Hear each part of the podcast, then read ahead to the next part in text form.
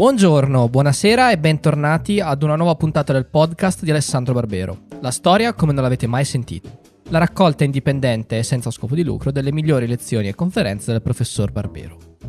Oggi assistiamo ad un incontro con il professore alla libreria Vespark di Napoli, che ringrazio per il permesso di pubblicare questa puntata, organizzata il 29 febbraio 2020. La prima domanda rivolta al professore è che rapporto ha la letteratura con la storia? E lascio che sia direttamente il professore a rispondere. Buon ascolto.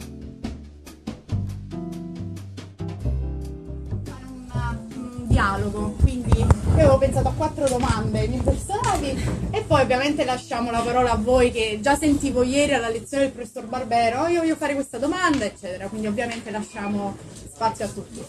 Allora, io volevo partire da un titolo che tra l'altro ho acquistato io stesso ieri, che è Romanzi nel tempo, che lei ha scritto insieme ad altri autori. E uh, poiché lei ieri ha parlato di Dante, che appunto è una figura a metà tra la letteratura e la storia, c'è appunto questo titolo, La terza, che è dedicato proprio a come la letteratura racconta la storia. Quindi se ci può, se mi può rispondere, insomma, che rapporto ha la letteratura con la storia, se la interpreta, se la racconta, in che modo? Allora, eh, sì. No, dunque, Romanzi nel Tempo naturalmente non è un titolo mio, Romanzi nel Tempo era il titolo di una delle serie delle lezioni di storia della La Terza, che si tengono ormai da, da una dozzina d'anni, come sapete, e di cui qua celebriamo in qualche modo in generale il successo. Eh, si chiamava Romanzi nel Tempo quella serie di lezioni perché l'idea era, come potete immaginare, sono appunto 12 o 13 anni che esistono le lezioni di storia della terza e si fanno in molte città diverse e ogni volta è un ciclo che deve avere un argomento, un filo rosso, un titolo. E non è così ovvio eh, trovare ogni volta poi degli argomenti. Quando si era cominciato, si era cominciato a Roma all'auditorium e il tema era i giorni di Roma.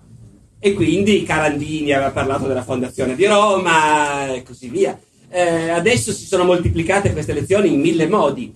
Quell'anno qualcuno alla La Terza ebbe l'idea di proporre agli storici che lezioni, che avrebbero fatto queste lezioni, di provare a parlare di come il romanzo può essere una fonte storica, uno strumento dello storico, di in che misura, insomma, anche il romanzo contribuisce alla nostra conoscenza del, del passato.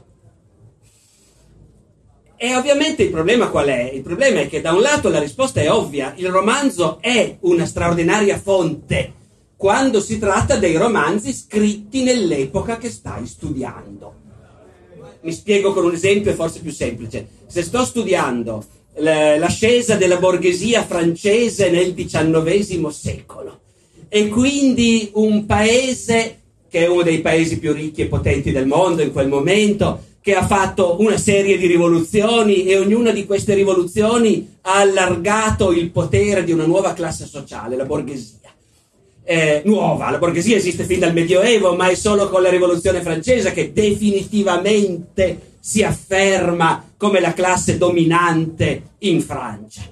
Eh, la borghesia e i suoi valori si affermano a tal punto che dopo l'ennesima rivoluzione, quella del 1830, mh, non arrivano ad abolire per il momento la monarchia, eh, ma mandano al potere un nuovo re, Luigi Filippo, e, e lo slogan che il re Luigi Filippo diffonde nella Francia da lui governata dopo il 1830, il suo messaggio al popolo è arricchitevi, eh, enrichissez-vous, eh, fate affari, eh, investite e, e arricchitevi. Allora, per uno che studia quell'epoca, quel paese, quel mondo, i romanzi di Balzac sono una fonte straordinaria. È chiaro che sono storie inventate, ma sono storie inventate da uno che stava lì dentro e che ha deciso con i suoi romanzi di lasciare la testimonianza, il film di quella che era la società in cui viveva. Quindi il romanzo in quel senso è una straordinaria fonte per conoscere la mentalità, i comportamenti, Diverso è il discorso quando sei di fronte a un romanzo storico. Il romanzo storico non è una fonte, il romanzo storico, cioè quando io oggi scrivo un romanzo ambientato nella Venezia del Cinquecento, e allora quella è una cosa equivalente allo scrivere un saggio. nel senso che è qualcosa scritto oggi, che trasmette una visione da oggi di quello che era quel mondo. E poi allora ben inteso dipende dall'utente fino a che punto usare un romanzo storico come fonte di informazione, perché ci sono romanzi storici. Io per esempio quando mi è capitato di scriverne, li ho sempre scritti come se fossero dei saggi, cioè cercando in tutti i modi di azzeccare esattamente non solo il clima, la mentalità, i modi di pensare, i modi di parlare della gente di quell'epoca, ma proprio anche i dettagli precisi di ogni fatto, di ogni avvenimento. Eh, diventa una cosa un po' maniacale. Quando io ho scritto il mio primo romanzo, Bella vita, guerra, che è ambientato in Germania al tempo di Napoleone nel 1806, anzi in tre mesi precisi, giorno per giorno del 1806, io mi ricordo, e quando lo racconto faccio finta di vergognarmene un po', ma in realtà ne sono orgogliosissimo, che a un certo punto ho scritto la pagina di diario del protagonista del, supponi, 30 settembre 1806 e lui andava a passeggio sotto il sole e poi mi è capitato, non so come, di scoprire che quel giorno a Berlino pioveva. E io ho riscritto quella pagina facendo piovere, perché... Eh, però, appunto,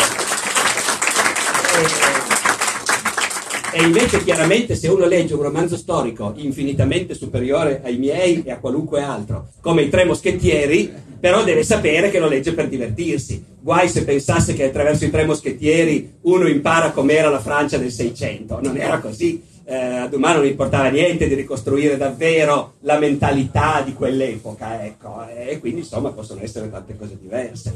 Mm, nel, in quella serie e quindi in quel volume Romanzi nel tempo, io ho fatto in realtà poi un'operazione più delicata, nel senso che ho usato guerra e pace per raccontare le guerre napoleoniche.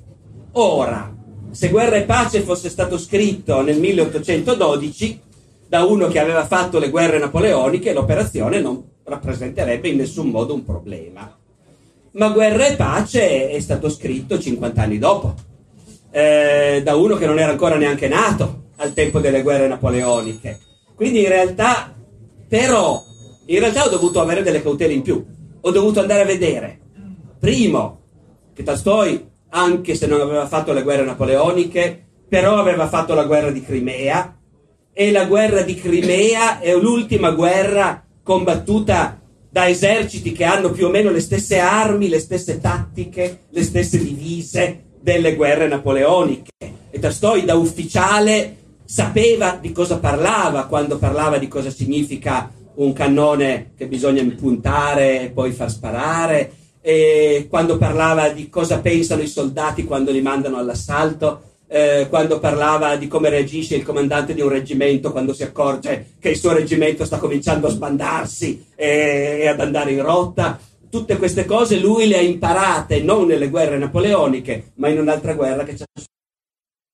È vissuto in una Russia che era ancora molto simile alla Russia delle guerre napoleoniche, dove c'era ancora la servitù della gleba, non era ancora stata abolita, dove c'era ancora l'assolutismo zarista e i musichi analfabeti, e insomma a quel punto io mi sono preso la responsabilità di dire, secondo me, anche se questo tecnicamente sarebbe un romanzo storico, non una fonte dell'epoca napoleonica, però secondo me in realtà lui ne sapeva più di me anche sulle guerre napoleoniche e quindi lo posso usare per raccontarle, insomma, ecco.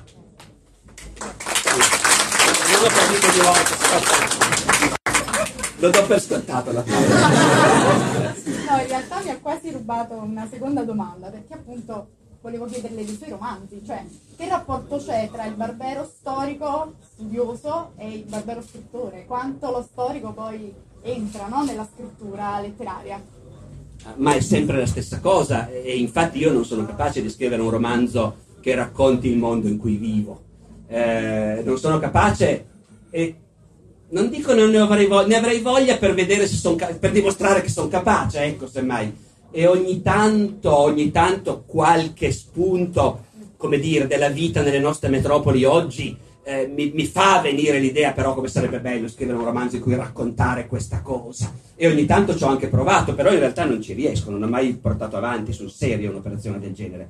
Io se faccio un romanzo è semplicemente perché la spinta è la stessa che mi potrebbe portare a scrivere un saggio. E cioè e qual è la spinta? La spinta è semplicemente che nell'enorme catalogo delle cose che sono successe a un certo punto, come capita a chiunque di noi, no? Guarda, quella roba lì non ne so niente, mi interessa. Eh, non mi sono mai occupato minimamente dell'impresa di fiume di Gabriele D'Annunzio, per esempio. Però, però, guarda, sembra interessante. Ho trovato un libro per caso, l'ho letto, mi è venuta voglia di leggerne un altro. E poi mi sono detto, ma D'Annunzio lui ha mai scritto su queste cose? Andiamo a vedere. Ci sono dei diari di D'Annunzio e delle lettere e, e cominci ad accumulare cose lette e cominci ad accumulare appunti e poi scopri che c'è una cosa che davvero devi vedere e vai a cercarla in biblioteca. E a me di solito, arrivati a questo punto, scatta una cosa del tipo, ma non me ne libererò mai se non scrivo io su questo. Ecco, diciamo, la, la, la cosa particolare che ha chi fa il mio mestiere è che purtroppo non ti, non ti, soddisfa a sufficienza il goderti qualcosa leggendo quello che gli altri hanno scritto. Dopo un po' hai dentro una cosa che ti dice no, lo devo scrivere io. E, e, normal, e questo succede sempre nel mio mestiere. Cioè, chi fa lo storico scrive dei libri perché è questa la spinta fondamentalmente. Solo che a me è capitato ogni tanto, ma capita anche a tanti colleghi ormai, perché tutti abbiamo scoperto che scrivere romanzi può essere un grande modo per sfogare questi bisogni anche quando non sarebbe invece facile fare qualcosa di diverso. Eh, capita che di fronte all'innamoramento per un argomento, per un personaggio, per una vicenda storica, però, però tu hai delle riserve sul fatto di scrivere un saggio su quell'argomento. Le riserve possono essere di tanti tipi. Per esempio possono essere, stiamo parlando di un argomento, diciamo proprio d'annunzio a fiume è un argomento enorme, su cui esistono una quantità infinita di fonti, perché bisognerebbe anche andare a vedere appunto ogni governo europeo come... Re... Allora, c'è da dire qualcosa di nuovo su questo da storico? Sì, per carità, su tutto puoi sempre dire qualcosa di nuovo, se ci lavori abbastanza. Gli archivi traboccano di documenti che nessuno ha mai visto, però se concepisci di scrivere un libro di storia su un argomento, e allora tendenzialmente l'idea è ti devi leggere tutto quello che esiste e poi traccia di una documentazione che in certi casi può essere immensa e, e, poi provare a dire qualcosa di nuovo. E allora può succedere che tu ti dici ma in realtà la mia passione per questa cosa non va in quella direzione. A me di D'Annunzio a Fiume quello che mi colpisce profondamente è, è il personaggio, è questo che voleva fare il superuomo e che invece lì alla fine ha fallito clamorosamente e si è scoperto vecchio. Eh, è questo che amava profondamente il sesso, la droga, eh, il successo e che però appunto lì si è trovato anche a governare uno Stato all'improvviso, eh, salvo scoprire che non era così facile. Eh, è questo che passa per un'icona della destra, ma che quando è stato a Fiume la prima cosa che ha fatto è stato dare il diritto di sciopero ai portuali e costringere gli armatori a firmare dei contratti più favorevoli eh, agli operai, appunto. E, e, e allora, tutto questo si sa non è che c'è bisogno di scrivere un nuovo libro di storia per dire queste cose che si sanno. Però io avrei voglia lo stesso di dire qualcosa di mio su questo ed è lì che ti viene in mente, ma allora faccio un romanzo. L'alternativa più banale è semplicemente faccio un romanzo perché io mi occupo di altro, di mestiere. I miei primi romanzi sono nati Bella Vita, è nato quando ero molto giovane. E facevo, io faccio il medievista, mi occupo di medioevo. E in quell'epoca in cui scrivevo quel romanzo, parliamo degli anni 80-90, non esistevano né le lezioni di storia né i festival, nessuno veniva a chiedere agli storici di andare in televisione a parlare di storia quando cominci a fare queste cose ti accorgi che puoi parlare anche di argomenti su cui magari non hai studiato tu tutta la vita, perché se sei del mestiere riesci a impadronirti di un argomento quanto basta per comunicarlo a un pubblico più ampio, anche se non sei uno specialista. Ma io tutte queste cose negli anni Ottanta mica le sapevo. E io negli anni Ottanta ero un medievista all'inizio della carriera e l'idea di poter scrivere un saggio storico sull'epoca napoleonica non mi passava neanche per la testa. Poi, 15 anni dopo l'ho fatto, Giuseppe La Terza mi ha detto perché non ci fai un libro sulla battaglia di Waterloo? Eh, che le battaglie stanno tornando di moda eh, e io in effetti ho fatto un libro di storia sulla battaglia di Waterloo, ma tanto tempo prima invece per sfogare questa passione napoleonica invece l'unica cosa che mi era venuta in mente era di fare un romanzo. Passare un concetto per piacere intanto, se no la signora, così intanto andiamo avanti. Ok, benissimo. Allora torniamo un attimo al saggio, appunto, eh, e al Medioevo. Eh, c'è un altro titolo, in questo caso tutto suo, che è Donne, Madonne, Mercanti e Cavalieri, no? che è questo ritratto un po' del Medioevo.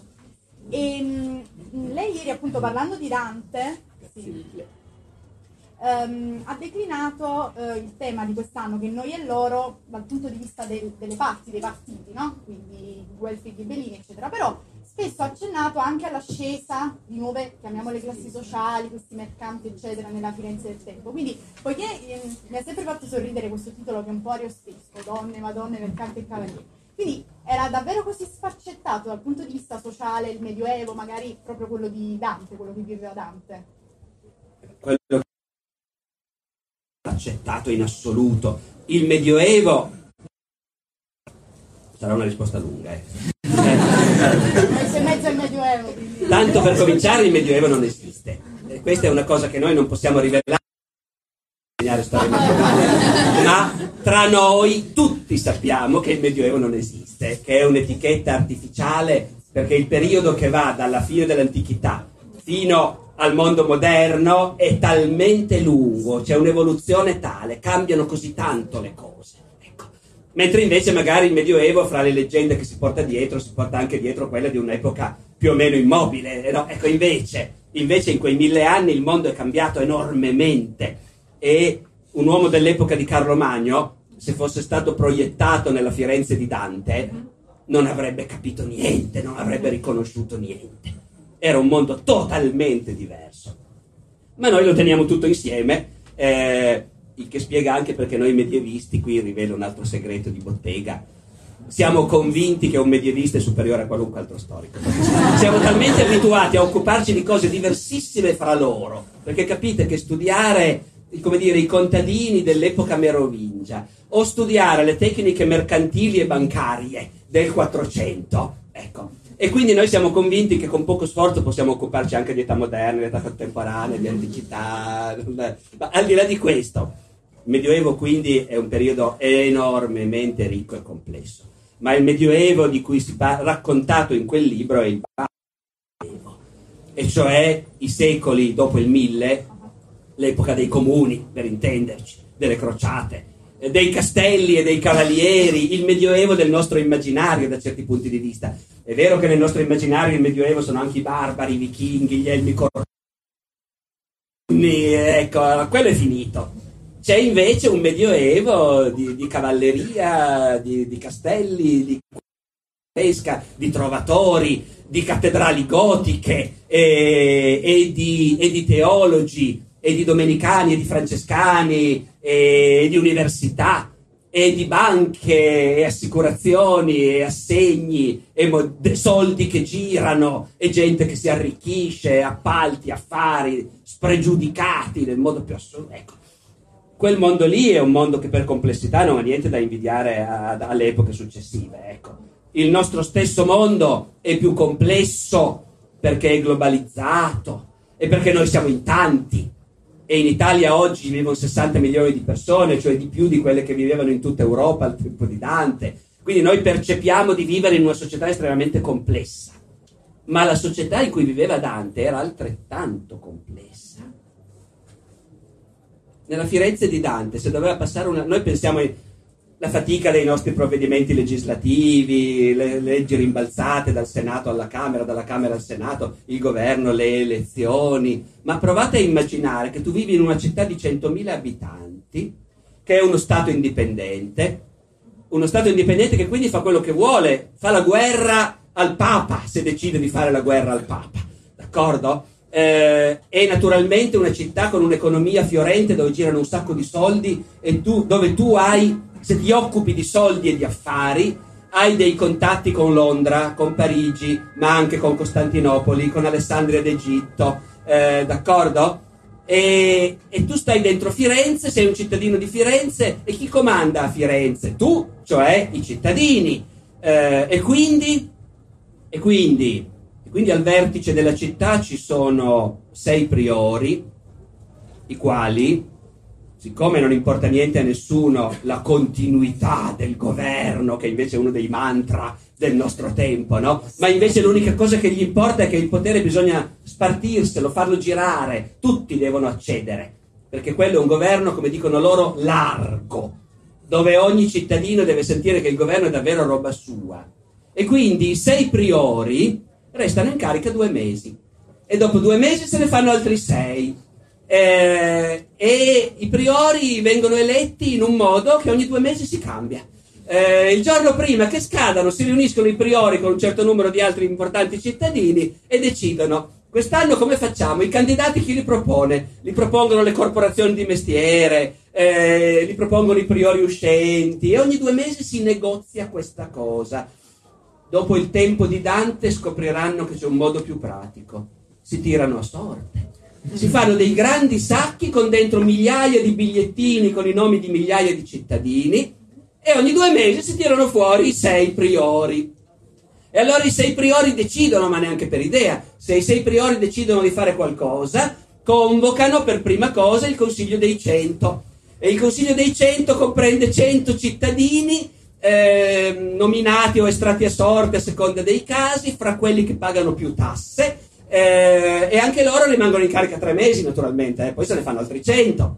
E se passa al Consiglio dei 100 si deve convocare il Consiglio del Capitano del Popolo, dove sono rappresentati soltanto i popolani, cioè i nobili signori no, perché questa è una città governata dal popolo, dagli imprenditori, dalla gente che lavora, e i nobili cavalieri in questo consiglio non ci possono essere. E in quel consiglio ci sono 300 cittadini estratti a sorte e, e se al Consiglio passa questo decreto legge, allora si passa al Consiglio del popolo, no, al Consiglio del comune, dove a questo punto tutti possono essere rappresentati, anche i nobili signori che nel Consiglio del popolo non ci sono, e sono altri 300 cittadini diversi dai precedenti, sorteggiati anche loro, in carica anche loro per tre mesi, ma tre mesi sfalsati rispetto ai tre mesi di quell'altro Consiglio. Mi spiego? Ecco, allora, e loro trovano normalissimo vivere in un sistema del genere, dove praticamente ogni mese c'è da sorteggiare una nuova commissione o da eleggere un nuovo consiglio e dove in un qualunque momento ci sono 700-800 cittadini che sono membri di uno o dell'altro o dell'altro dei consigli. Ora vedete che già spiegare questa cosa in confronto il nostro sistema è più semplice. Quindi loro vivono in un mondo estremamente complesso. Chiaro che se vai fuori dall'Italia dei comuni trovi un mondo un po' più semplice, un mondo dove girano un po' meno soldi, dove la proprietà terriera ereditata conta di più. Anche Firenze conta la proprietà terriera. Dante vive di rendita perché il nonno e il babbo prestavano usura e trafficavano con gli appalti e hanno messo su un po' di soldi, non tantissimi, non è gente molto ricca, però Dante sarà comunque due volte membro del Consiglio dei Cento, il che vuol dire che fa parte della fascia alta dei contribuenti. Cosa fa Dante per vivere? Hanno comprato alcuni poderi, Dante possiede almeno due poderi più vari e quindi ha un sacco di contadini che lavorano per lui e che ogni anno vengono a pagargli l'affitto. E quindi Dante è uno che non è più un borghese nel senso di lavorare personalmente, ma se lo può permettere perché il padre, gli zii, il nonno invece trafficavano. E come loro, la maggior parte dei fiorentini trafficano, comprano, vendono, producono e, e i soldi girano. E i soldi girano e ne producono altri. Chiunque abbia un po' di soldi li presta, li presta a usura. È vietato naturalmente, chi se ne frega si fa lo stesso. Eh, la Chiesa dice che non si dovrebbe, eh, beh, la Chiesa può dire quel che vuole, non importa niente a nessuno. Eh, e, quindi, e, quindi, i soldi girano e si incassano gli, gli interessi. E, eh, eh, eh e poi decidi tu se ti sei stufato di essere un cittadino qualunque che traffica perché ormai di soldi ne hai tanti, ti fai costruire una torre come le hanno i nobili signori e in campagna compri non solo poderi ma castelli, eh, poteri signorili e così via E di te si ricorderanno tutti che sei uno venuto dalla campagna che ha fatto i soldi e ti guarderanno dall'alto in basso. I tuoi figli già la gente se lo ricorderà di meno, i tuoi nipoti saranno nobili signori anche loro. E...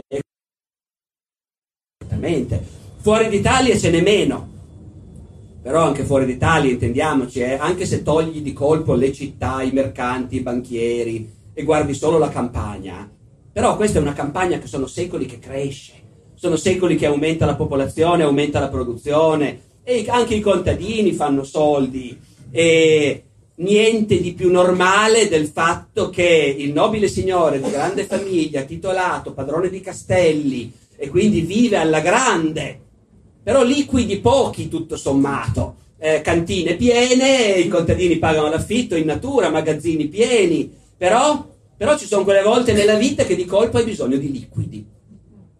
Hai deciso di andare alla crociata e lì il tuo signore, il conte di Champagne, eh, se va bene, ti paga il viaggio. Vedrà lui come trovare i soldi. Chiederà un prestito agli italiani. Ma eh, se non trova i soldi lui e devo pagarmela io, la cosa è... E se devo far armare cavaliere mio figlio? E se devo sposare mia figlia e devo darle la dote? Oppure, ultimo caso comune, sei in guerra è andata male, in guerra notoriamente si va perché ci si diverte un mondo e se sei fortunato fai anche i soldi. Se sei sfortunato è come andare al casino. Se ti va male, ti va male. Se ti hanno catturato, tu speravi di catturare un nemico di alto rango che poi ti avrebbe pagato un riscatto. Invece hanno catturato te. E quindi ti tocca scrivere a casa.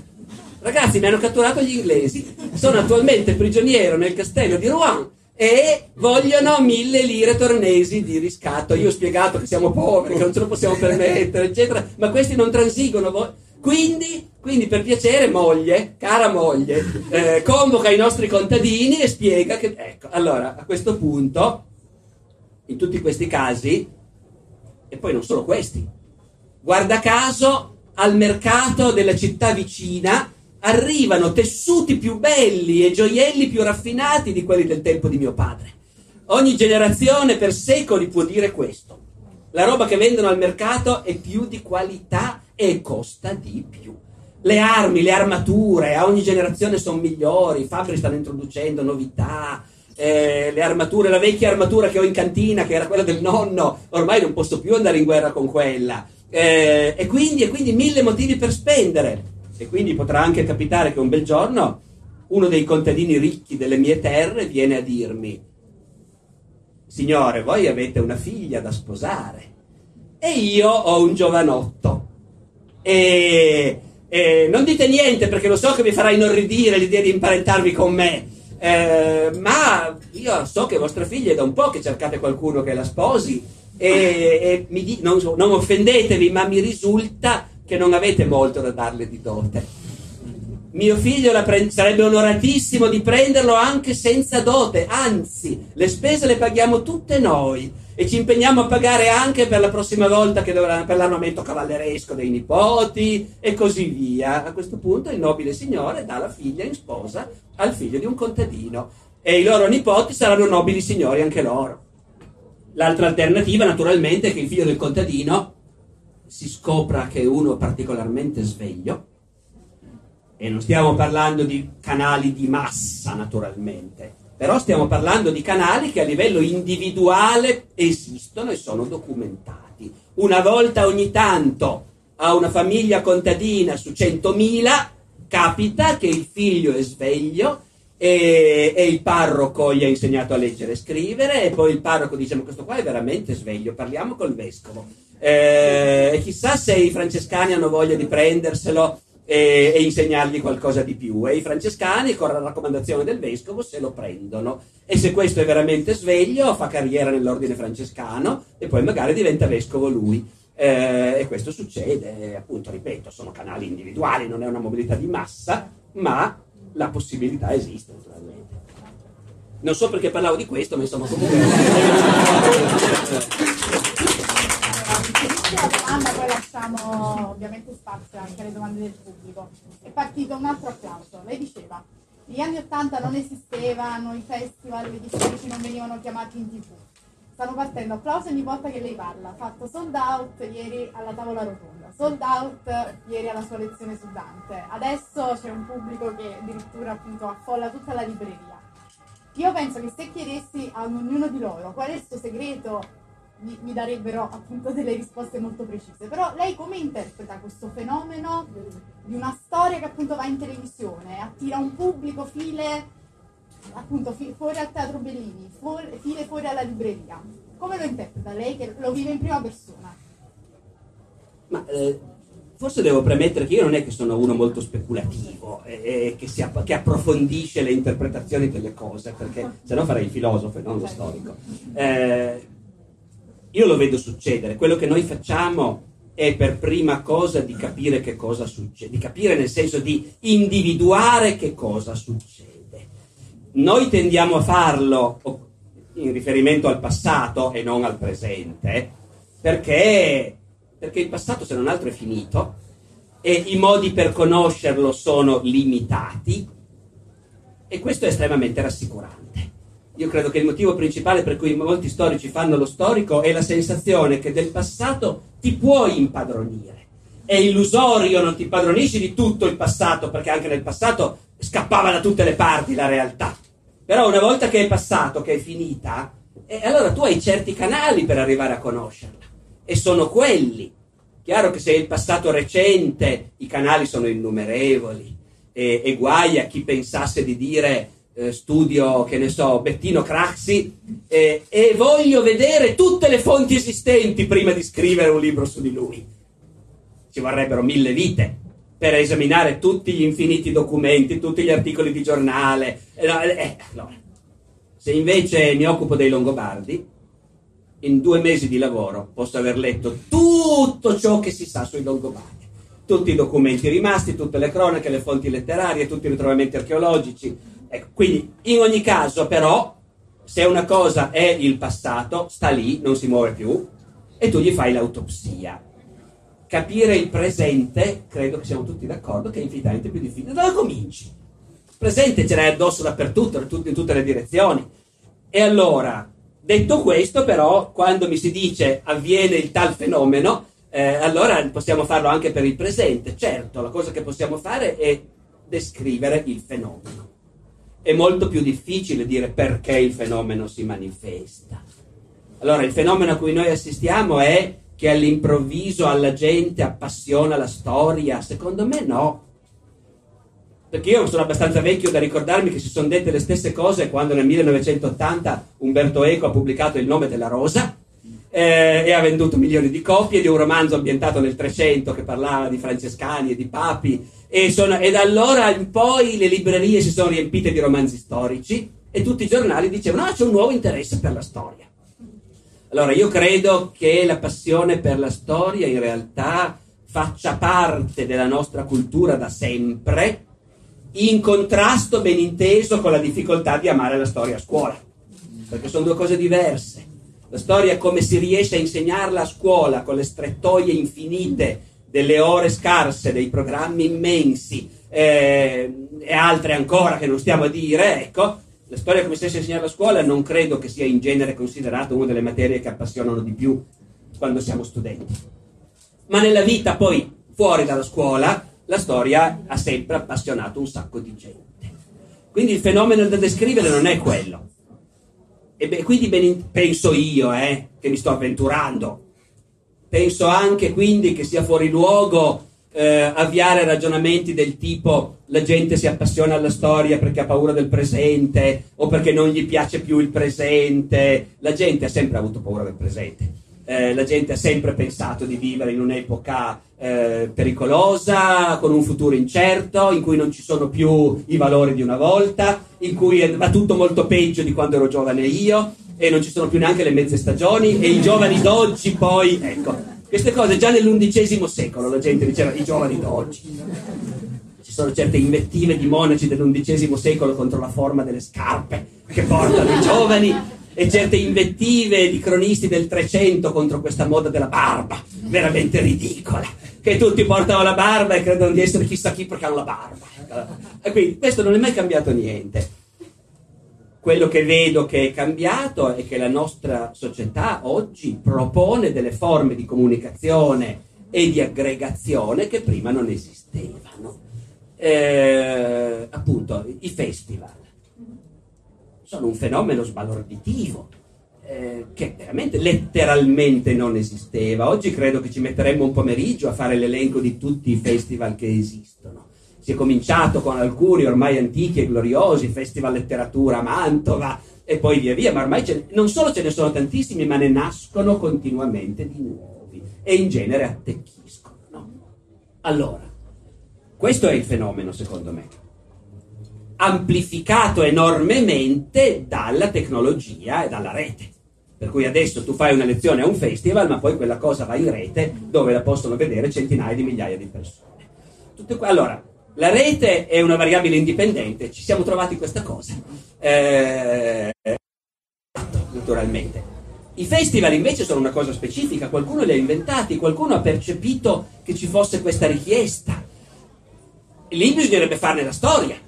Farne la storia vorrebbe dire se io adesso parlo di festival e siamo tutti d'accordo di cosa sto parlando, e siamo tutti d'accordo che il festival della mente, il festival dell'economia, il festival della filosofia, il festival della cucina antica, sono tutti parte di un'unica categoria, e però questa categoria quando ero bambino io non esisteva, allora per rispondere alla domanda come, perché, eh, bisognerebbe dire ma chi, qual è il primo?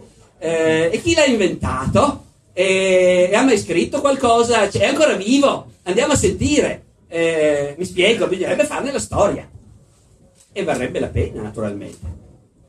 Anzi, mi sento di dire che mentre noi oggi viviamo beatamente l'esistenza dei festival come una gran bella cosa e non ci preoccupiamo minimamente di sapere chi li ha inventati, perché quando queste informazioni si saranno perse, quando saranno morti tutti quelli che potrebbero rispondere, fra qualche secolo ci sarà uno storico che dirà un fenomeno molto interessante dell'Italia a cavallo del 2000 è la nascita dei festival. Chissà come mai sono nati questi festival e daranno delle tesi di laurea quando ormai sarà impossibile saperlo. Ma questo è il bello della storia. Noi vogliamo sapere delle cose che all'epoca tutti sapevano e che quindi non ci stavano a raccontare a noi perché loro lo sapevano. E, e finché tutti lo sanno non interessa a nessuno. Quando non lo sa più nessuno, tu ti danni l'anima per scoprire appunto eh, cosa mangiavano a colazione al tempo di Dante. Ecco.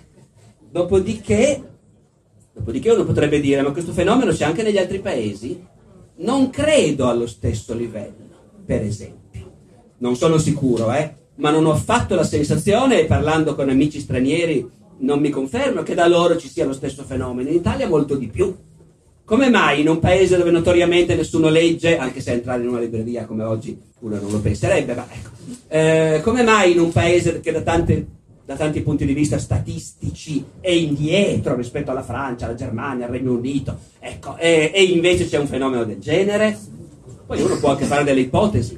Sarà perché l'Italia è un paese di mille città e i festival sono cose che si identificano con una città, preferibilmente una città piccola, una città di provincia, salvo che una città di provincia in Francia è un buco dove nessuno vuole abitare eh, mentre una città piccola di provincia in Italia è un luogo che ha 2000 anni di storia e dove quelli che ci sono nati sono orgogliosissimi di starci e nessuno vorrebbe, essendo nato a Modena, vorrebbe mai andare via da Modena se potesse evitarlo, ecco, e, e allora l'Italia ha questa differenza, forse, però capite, siamo nel campo, quello che è certo è che viviamo sollecitazioni diverse da quelle che potevano vivere le generazioni dei miei maestri. Ecco.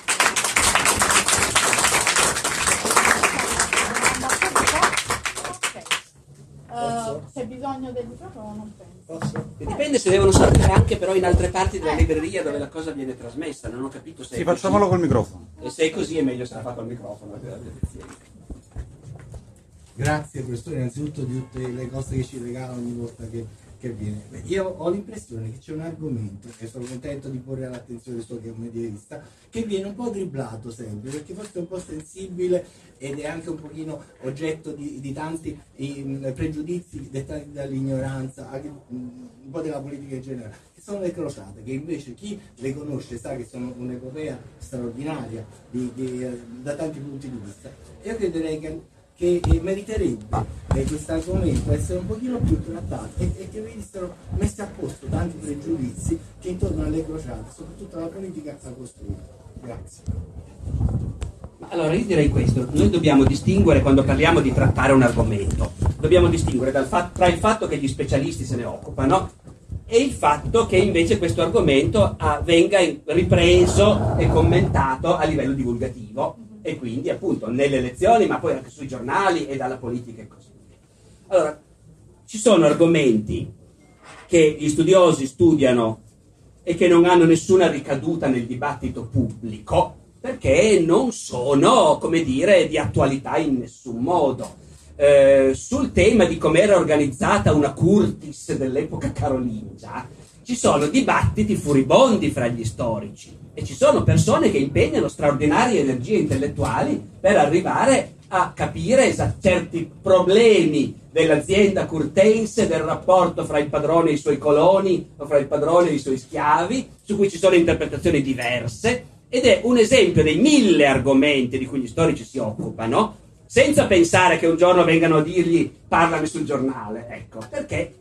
E naturalmente noi ci occupiamo di innumerevoli argomenti che non sono di nessun interesse politico o culturale più ampio e guai se non lo facessimo, perché guai se anche nella ricerca vera che facciamo ci occupassimo soltanto di cose che possiamo poi anche far capire ai giornalisti o alla tv che sono interessanti, guai, perché a quel punto si ridurrebbe via via la, la vera conoscenza che noi abbiamo del passato anche per la storia medievale è vera la stessa cosa che è vera per la fisica, supponiamo, o per la biologia, e cioè, anche se è chiaro che la fisica o la biologia hanno ricadute più importanti nella vita della storia, della storia eh, ma è vero allo stesso modo che è pernicioso cominciare a dire non occuparti di questo argomento perché non è importante, occupati invece di quest'altro che interessa a tutti. Gli scienziati hanno chiarito da un bel pezzo che quello è il modo per segare alla base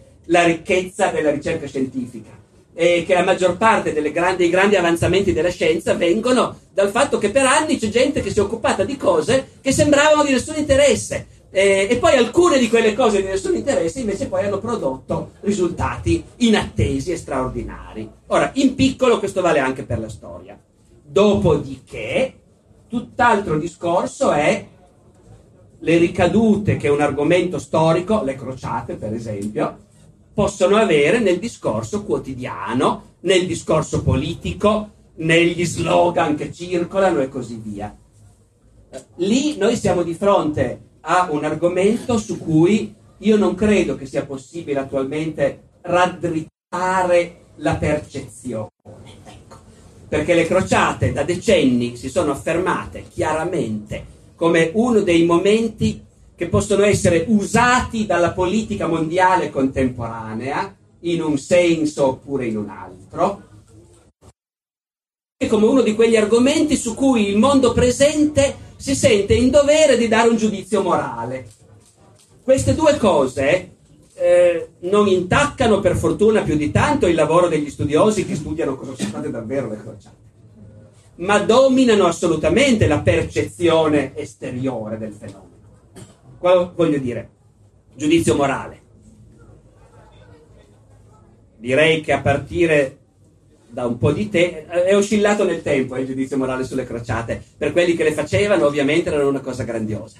E per secoli hanno continuato a essere considerate in Occidente grandiose imprese dei nostri antenati, memorabili imprese e i protagonisti sono stati eroi cui, a cui si sono erette statue nelle nostre città. Riccardo Cordileone, Goffredo di Buglione. Un primo, una prima inversione di tendenza c'è stata nel Settecento, quando gli illuministi, che avevano la tendenza a dire nel passato erano tutti cretini eh, e non avevano tutti i torti, il problema è che anche all'epoca degli illuministi erano tutti cretini, cioè l'umanità fa stupidaggini continuamente, sempre eh, invece gli illuministi pensavano di essere loro gli unici intelligenti. Allora gli illuministi hanno cominciato a dire: guarda questi cretini del Medioevo che andavano a fare le crociate. A chi può interessare conquistare la Palestina? Eh, ovviamente si sbagliavano perché noi oggi sappiamo che conquistare la Palestina a, certa, a, certe persone può interessare immensamente. Ecco, invece a Voltaire sembrava che conquistare quei quattro sassi fosse una cosa completamente idiota. C'è un passo meraviglioso in cui Voltaire dice: Ma penso a questi che sono partiti, milioni di persone, milioni di morti, per andare a prendere quattro sassi un posto altrettanto povero e miserabile quanto la Svizzera. Perché al tempo di Voltaire anche la Svizzera, erano, non avendo banche, erano loro completamente... Poi però è di nuovo cambiata, perché nell'Ottocento si sono di nuovo innamorati del Medioevo i romantici, perché pensavano appunto a dame e cavalieri, tornei e menestrelli, poesia d'amore, eroi che si battevano eroicamente per la fede o per il loro signore o per la dama, e quindi nella visione dell'Ottocento le crociate ridiventano qualcosa di eroico e importante. In effetti è nell'Ottocento che si fanno le statue ai Goffredo di Buglione a Bruxelles. Oh, come? Westminster. Eh, certo, è certo, certo, chiaro, chiaro. Dopodiché, questa cosa delle crociate infiamma la mentalità ottocentesca e, e ha degli esiti impressionanti ancora, ancora fino alla prima guerra mondiale. Perché nella, prima, nella, propaganda della prima guerra mondiale, se uno va a vedere i manifesti, per esempio, è, è l'idea che i nostri sono dei crociati che stanno combattendo contro la barbarie è assolutamente presente. Eh, in certi paesi di più, in altri di meno, in Inghilterra sono assolutamente infatuati nell'idea che quella guerra è una crociata. Poi la prima guerra mondiale si rivela una tale catastrofe, una tale cesura anche nella mentalità collettiva, distrugge per sempre o quasi l'idea che la guerra possa essere una cosa positiva e quindi di crociate si parla a quel punto meno, però è, attraversa tutto il Novecento, eh? Quando Hitler invade l'Unione Sovietica il discorso è di nuovo crociata contro il bolscevismo. Eh, pochi anni prima Franco ha fatto l'insurrezione in Spagna e condotto e vinto la guerra civile chiamandola espressamente una crociata contro i rossi senza Dio e con la benedizione della Chiesa. Quindi quelle cose sono rimaste. Sono rimaste e sono arrivate fino al presidente George W. Bush, il quale quando manda le truppe in Iraq non esita a dire è una crociata contro il terrorismo e così via.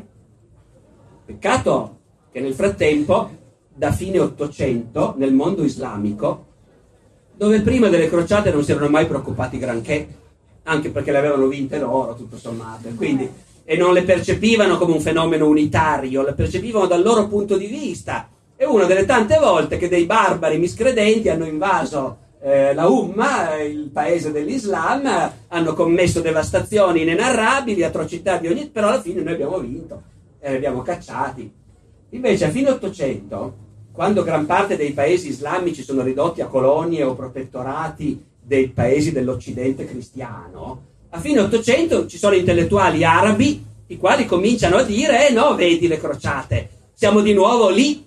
Questi dell'Europa, i cristiani d'Europa ce l'hanno proprio in testa questa cosa di venire a casa nostra a comandare loro. L'hanno fatto al tempo delle crociate e lo fanno adesso. La parola crociata mi pare che in arabo non esistesse neanche.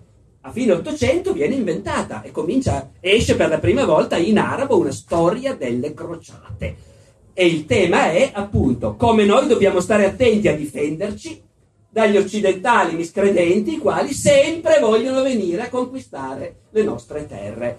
E questa cosa è arrivata fino ad oggi. Osama Bin Laden eh, parlava dei crociati. Peccato che siccome anche il presidente Bush mandava i Marines e diceva voi siete i crociati, a quel punto diventava difficile dare torto a Osama. Eh, ecco, per questo motivo mi sembra impossibile che oggi si possa riportare la percezione delle crociate a qualcosa di più neutro, ecco, francamente.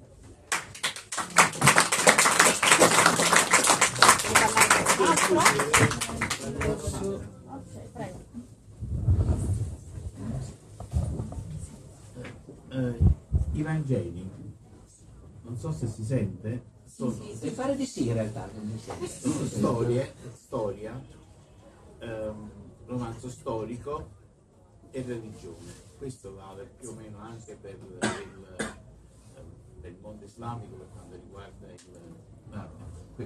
analogamente anche per tutti gli scritti che sono di carattere prevalentemente religioso. Quindi questo rapporto, tra storia, romanzo storico e, e religione. È una domanda da niente anche questa.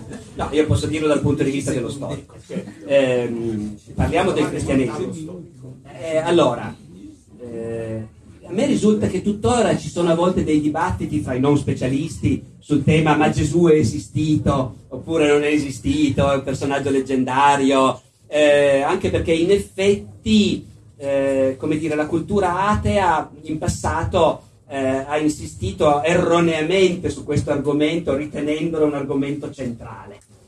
Qualcuno di voi spero si ricorderà la scena iniziale del più bel romanzo mai scritto, e cioè Il maestro e Margherita, in cui su una panchina di un parco di Mosca eh, due letterati discutono sul fatto che il direttore della rivista ha commissionato al poeta proletario eh, un poema su Gesù Cristo eh, e il poeta proletario ha cominciato a scrivere il poema per dimostrare che Gesù Cristo era un truffatore.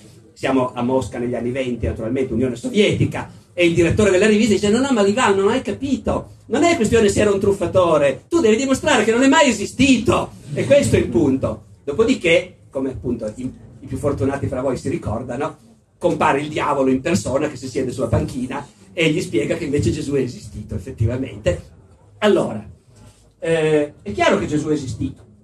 Non c'è, direi, nessun suddito indigeno dell'impero romano su cui siano state scritte poco dopo la sua morte almeno quattro biografie, se non di più, eh, e che abbia dato il via a un movimento che esiste ancora oggi, ma al di là del fatto che il movimento esiste ancora oggi.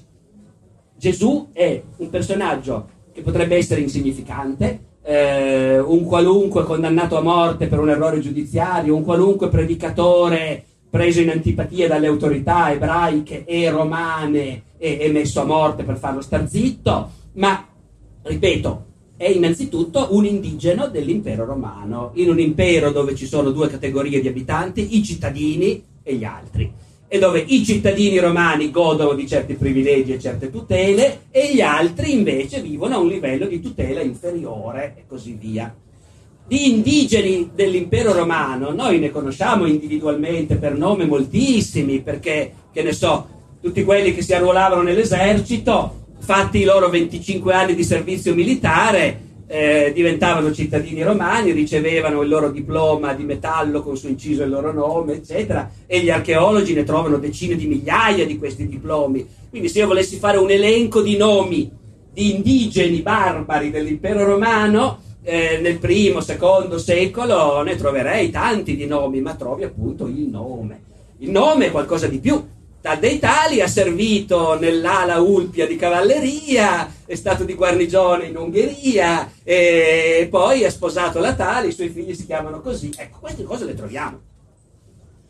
Ma su questo ebreo, indigeno di Palestina, in una Palestina dove i cittadini romani comandano e gli indigeni sono sotto, eh, ripeto, poco dopo la sua morte vengono scritte parecchie biografie. Questo non è successo assolutamente a nessun altro di quel livello sociale nell'impero romano. E in queste biografie si raccontano tante cose, alcune plausibili, altre meno, alcune concordano e altre non concordano, alcuni dettagli sono verificabili. C'era davvero un governatore che si chiamava Ponzio Pilato? E beh, ci sono dei frammenti di epigrafi, di lapidi, da cui risulta che effettivamente il governatore si chiamava così. Allora, a questo punto noi nel nostro mestiere lavoriamo moltissimo per ipotesi e probabilità, che peraltro è quello che facciamo nella vita sempre.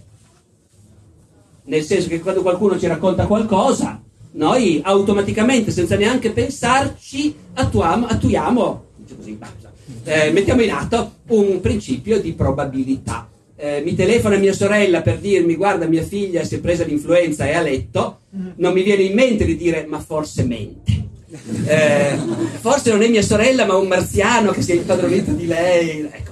Quando invece arriva qualcuno e mi dice sai che ci sono le scie chimiche e che è il governo Conte che fa mettere i veleni nelle scie chimiche, mi viene da dire ma non è tanto probabile. Ecco, d'accordo? La certezza stessa è semplicemente una probabilità così alta che sarebbe ridicolo andarla a controbattere. E quindi, e quindi immaginare che non ci sia mai stato un predicatore in Palestina che si chiamava più o meno così, Gesù di Nazareth, e che ha predicato e ha raccolto tanti discepoli intorno a sé, i quali poi hanno continuato a ricordarsi di lui e che a un certo punto ha dato fastidio alle autorità ed è stato messo a morte. Immaginare che non sia mai esistito. Però pochi anni dopo parecchie persone si sono messe d'accordo per inventare che era esistito e ognuno di loro ha scritto un libro su di lui. Però badando bene a non dire le stesse cose, eh? a metterci anche delle contraddizioni. Allora dai, su, è, è chiaro che è esistito. Poi se vuoi sapere cosa ha detto davvero, allora devi sapere che qui hai dei libri scritti da gente che pretende di averlo conosciuto e ascoltato, e forse è vero e forse no, eh, e dove ci sono cose diverse dall'uno all'altro, e quindi a quel punto, come dire, si naviga a vista, dettaglio per dettaglio. Nessuno potrà mai dire davvero con certezza eh, si è scatenato contro i mercanti nel Tempio. È probabile di sì, lo raccontano, però quindi voglio dire che siamo di fronte a un fenomeno storico, a un avvenimento storico, a un personaggio storico, che come praticamente ogni personaggio storico di quell'epoca, noi abbiamo fonti discutibili, eh, insufficienti, contraddittorie e quindi qualunque lavoro di ricerca per sapere chi è stato davvero e cosa ha detto davvero deve essere un lavoro che appunto prende e a volte può arrivare a una quasi certezza e altre volte invece è meglio lasciare in sospeso, ecco. Però la cosa è che persone ci sono davvero. Poi, come accada che da questo nasca una religione che poi dura duemila anni e che coinvolge miliardi di persone, qui ovviamente c'è la risposta del credente che dice eh, perché è stato fatto tutto apposta e, e rientra nei disegni della provvidenza che accada questo. Eh, e altrimenti, e altrimenti, c'è la risposta degli storici che si interessano a queste domande. Io però mi interesso poco, devo confessare, a queste domande generali. Perché una religione ha un enorme... Su- eh, perché? Come se fosse facile sapere perché. È l'ultima cosa che ci si deve chiedere, perché? Prima cerca di capire cosa è successo e poi ti potrai forse prendere il lusso di individuare dei perché sui quali però sarai in disaccordo con il tuo collega. Eh, e se la storiografia è ambito di dibattiti violentissimi, non è tanto perché non siamo d'accordo sui fatti, ma è sulle interpretazioni e sulle cause che si continua a discutere. Io non so se l'ho risposto a sufficienza, ma insomma sono le cose che mi venivano in mente sulla base di quello che, che si è detto.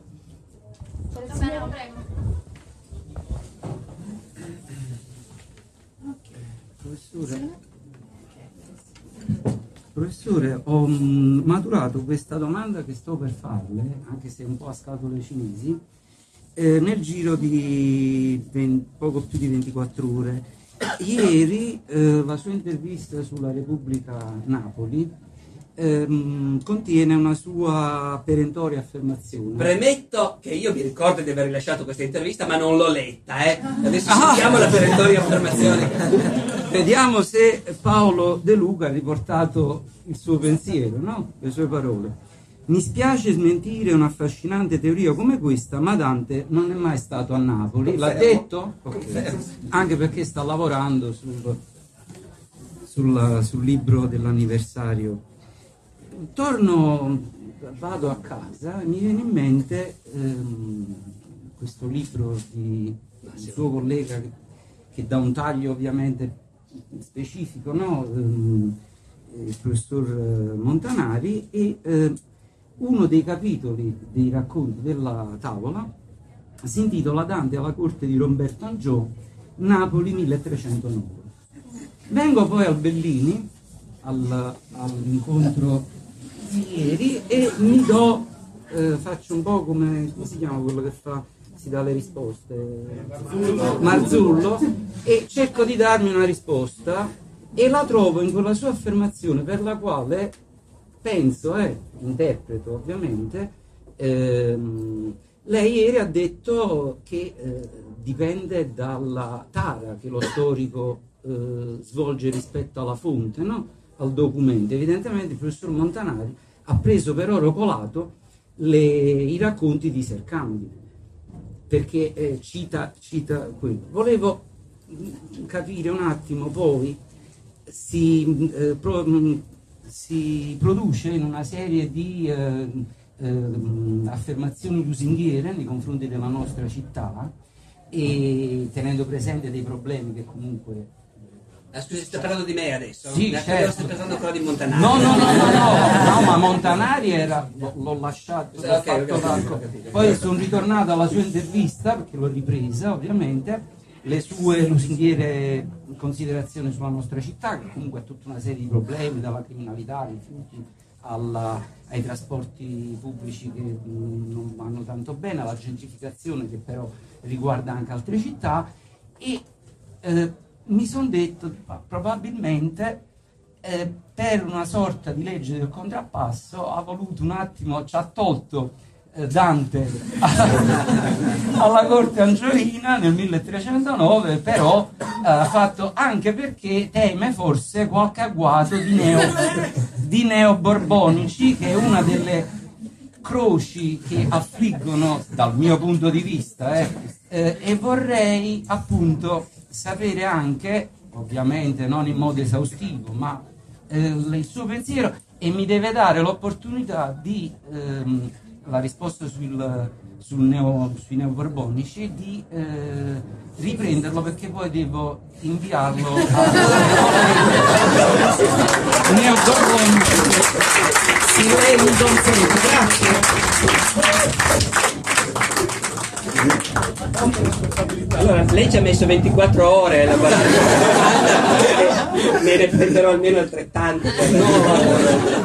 No, allora, sugli agguati dei neoborbonici a me è capitato una sola volta di capitare in una cosa che si potrebbe descrivere, volendo drammatizzare così, e cioè un'occasione in cui dovevo fare una confer- ho fatto una conferenza in pubblico su tutt'altro argomento e c'è stato nella via dove c'era l'istituzione dove dovevo andare un volantinaggio di alcune persone che hanno distribuito volantini eh, attaccandomi. E questo è accaduto a Verona. Eh, non credo che a Napoli potrebbe mai succedere una cosa del genere né lo temo nel modo più assoluto. Eh, Dante qual è il punto? primo la biografia di Dante è in alcuni anni estremamente incerta estremamente dubbia è legata, eh no, segnata da vuoti proprio più che altro documenti.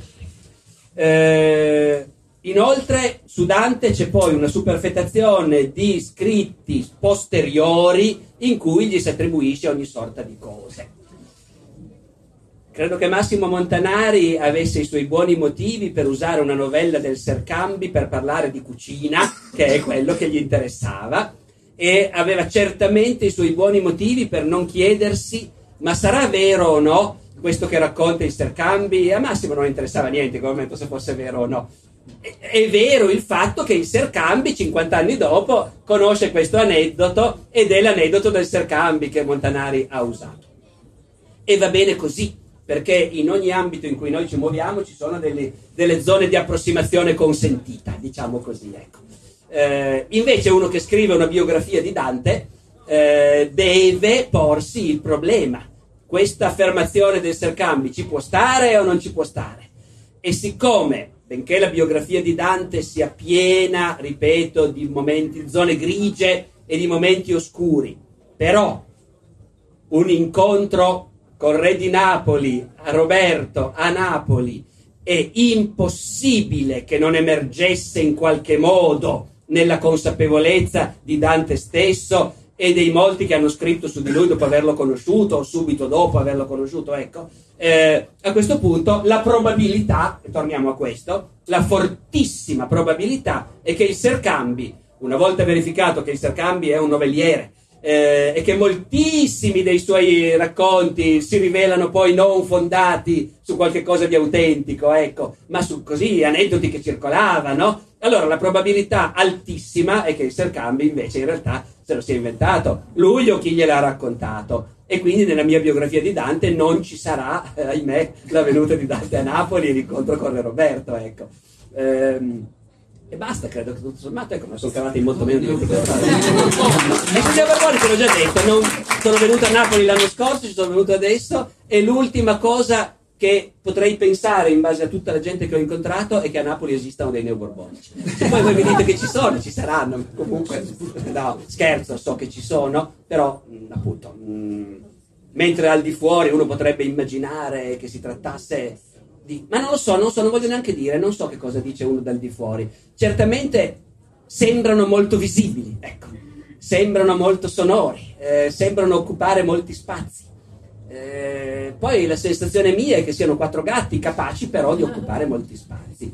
Altra cosa è che, senza essere affatto neoborbonici, però moltissimi, ma non solo a Napoli, ovunque in Italia, abbiano orecchiato alcune delle leggende truffaldine messe in giro dai leader neoborbonici e bene o male se ne siano convinti perché una parte di questa mitologia appunto ormai fa parte effettivamente di un'esperienza comune e, e, tantissimi sono pronti a crederci senza per questo essere minimamente neoborbonici ecco questa è un po' l'idea che mi sono fatta Grazie.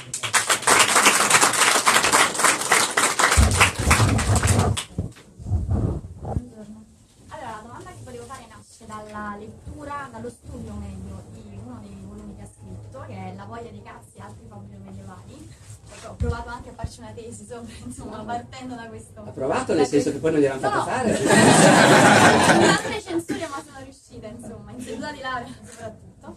E lei scrive, ehm, e oggi la scommessa è di fingere che nell'epoca in cui viviamo, né le parole né le cose facciano più paura, nemmeno nei titoli. Ma sarà poi davvero così? Ecco, la domanda è, secondo lei, quanto e perché oggi continuano a farci così tanta paura le cosiddette insomma, parole oscene?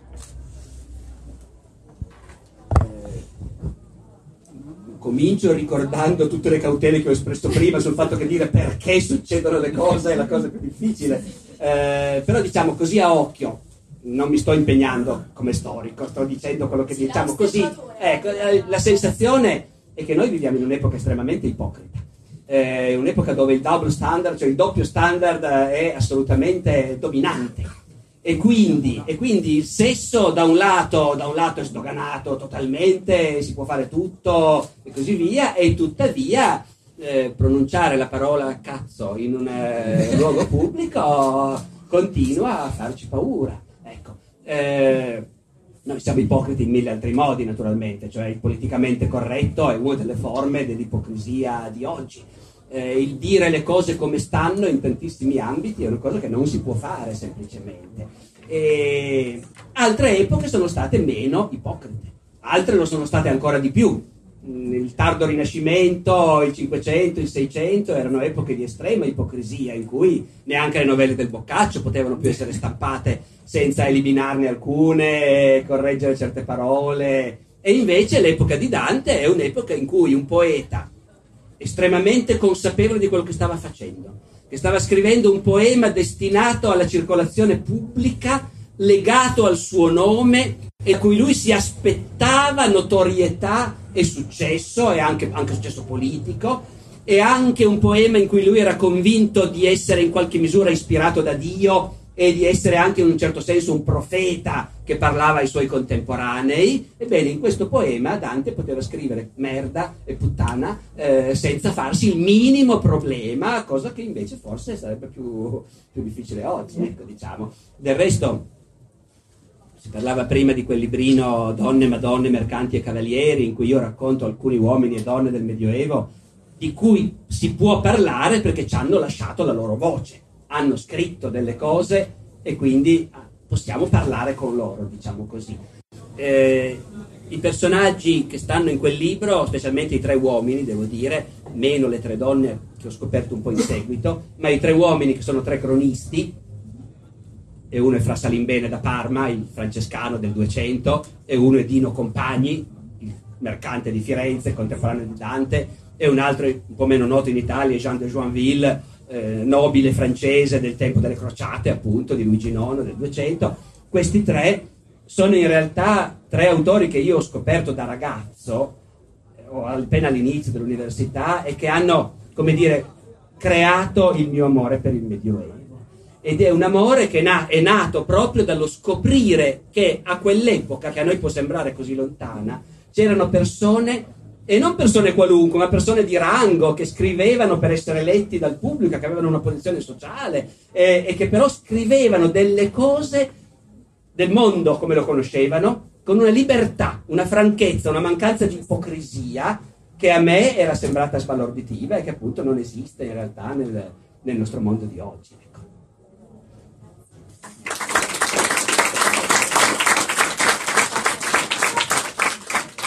Posto?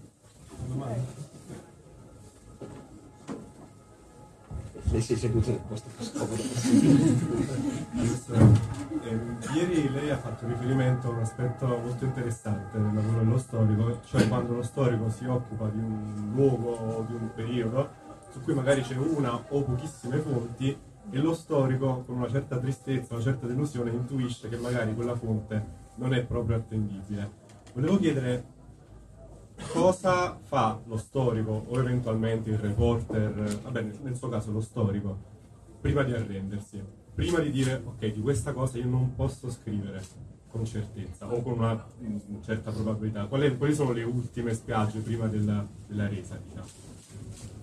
Beh, c'è una modalità che non, dovre- che non è corretta ma che è molto umana ed è cioè di dire ma forse invece dopo tutto non è vero che questa fonte non è attendibile. Eh, e questo noi lo facciamo, cioè, lo facciamo continuamente dobbiamo cercare di evitarlo però nel nostro mestiere capita continuamente che studiosi anche molto seri a un certo punto escono con delle tesi strampalate che vengono respinte dalla grande maggioranza dei colleghi e che a prima vista è evidente che non reggono ma è perché il collega si è innamorato di un'ipotesi e ha trovato abbastanza pezze d'appoggio per provare a dire, nonostante tutto, forse regge, e, e nel fare questo se ne è innamorato però dell'ipotesi. E quindi è diventato cieco di fronte a quello che agli occhi degli altri invece è evidente. Che l'ipotesi è appesa con lo sputo e che non regge in nessun modo, lo vedono tutti, e non l'uomo che ha dedicato dieci anni di vita a studiare quella cosa, perché Ecco, in teoria noi dovremmo cercare di non innamorarci, non dico dell'argomento, perché siamo sempre innamorati dell'argomento che stiamo studiando in quel momento.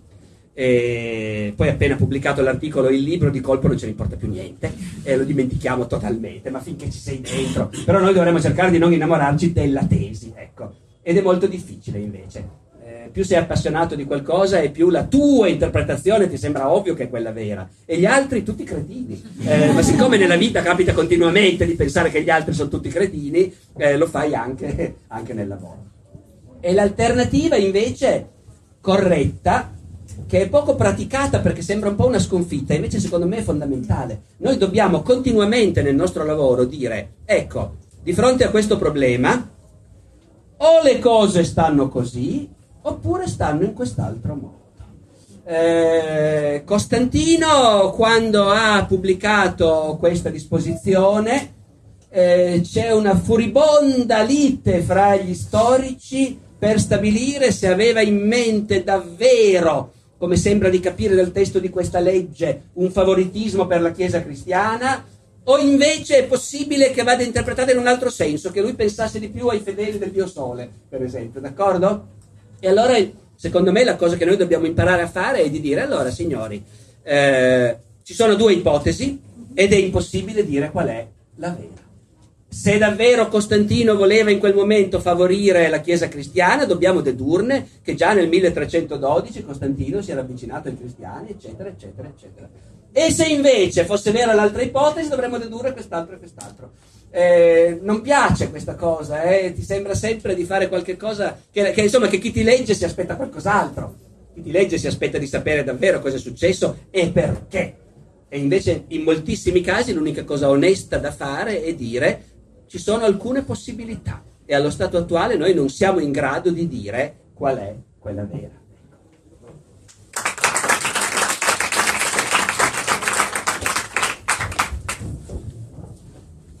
Chiederle in merito a Dante.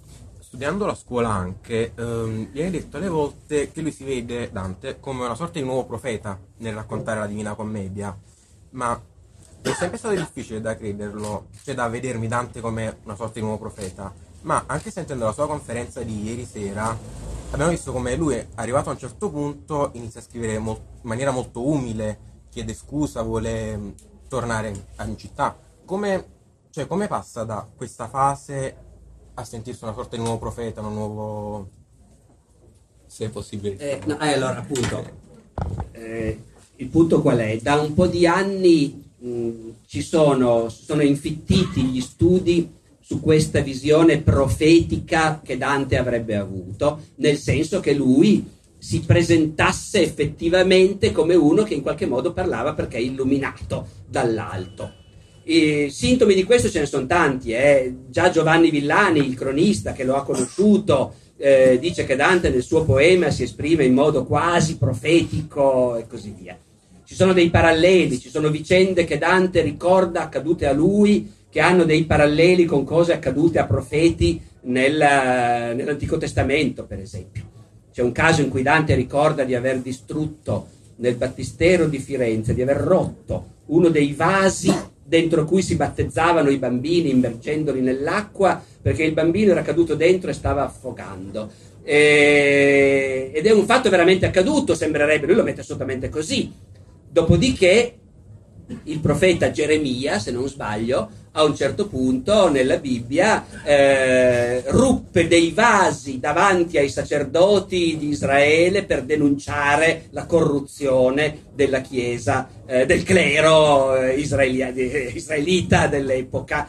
E, e il profeta Geremia lo fa in un contesto di violenta denuncia della corruzione del clero e Dante racconta questo episodio che gli è accaduto in un canto in cui sta denunciando la corruzione del clero.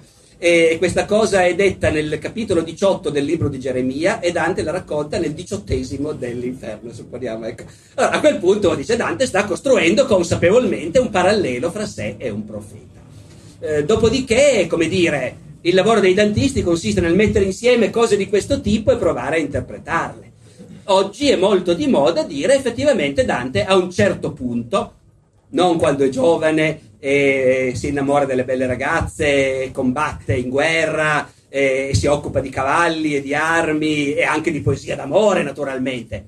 E neanche quando a 30 anni, 35 fa politica ed è membro di quei tali consigli, eh, vota, segue, appartiene a una corrente, riceve istruzioni dai... eccetera e neanche nell'epoca in cui è così pentito chiede scusa, però a un certo punto, a un certo punto oggi si ha l'idea che effettivamente Dante tanto più si sentiva lontano dall'arrivare davvero a riuscire a tornare a Firenze, quando non ha più veramente speranze di potercela fare. Specialmente dopo che anche l'avventura di Enrico VII è finita male, e quindi quest'ultimo imperatore che è intervenuto in Italia e che Dante per un po' ha sperato che potesse, come dire, costringere Firenze a mettersi d'accordo con gli esuli, ecco. Dopo tutto questo, negli ultimi anni della sua vita, la sensazione molto forte è che Dante punti tutto sulla Divina Commedia, dicendo questo poema mi renderà celebre, mi sta rendendo celebre, eh, perché circolava, l'inferno circola, mm, quando Dante sta ancora scrivendo il Purgatorio, ma l'inferno è già pubblico, circola. E poi circola il Purgatorio mentre Dante sta scrivendo il Paradiso. E Dante ci sono moltissimi esempi del fatto che lui dice e pensa se il mio futuro ormai è legato a questo, a questo poema. E che in questo ci sia anche un'idea di sentirsi in qualche modo investito come un profeta, oggi si tende a pensarlo. Perché? Perché cambiano le cose che abbiamo in mente a seconda di come va avanti la nostra vita e di come cambiano le circostanze. Insomma, ecco. eh, io vorrei fare il punto della situazione, vorrei capire se è previsto che a un certo punto io mi metto anche a firmare delle copie del libro. Perché contemporaneamente io ho promesso a mia moglie che alle due sarei stata a prendere per andare a mangiare qualcosa. Eh, tenete conto che noi a Torino al solito a mezzogiorno e mezza ci mettiamo. E quindi, quindi io comincerei a firmare le copie adesso se siete... Eh, lo so.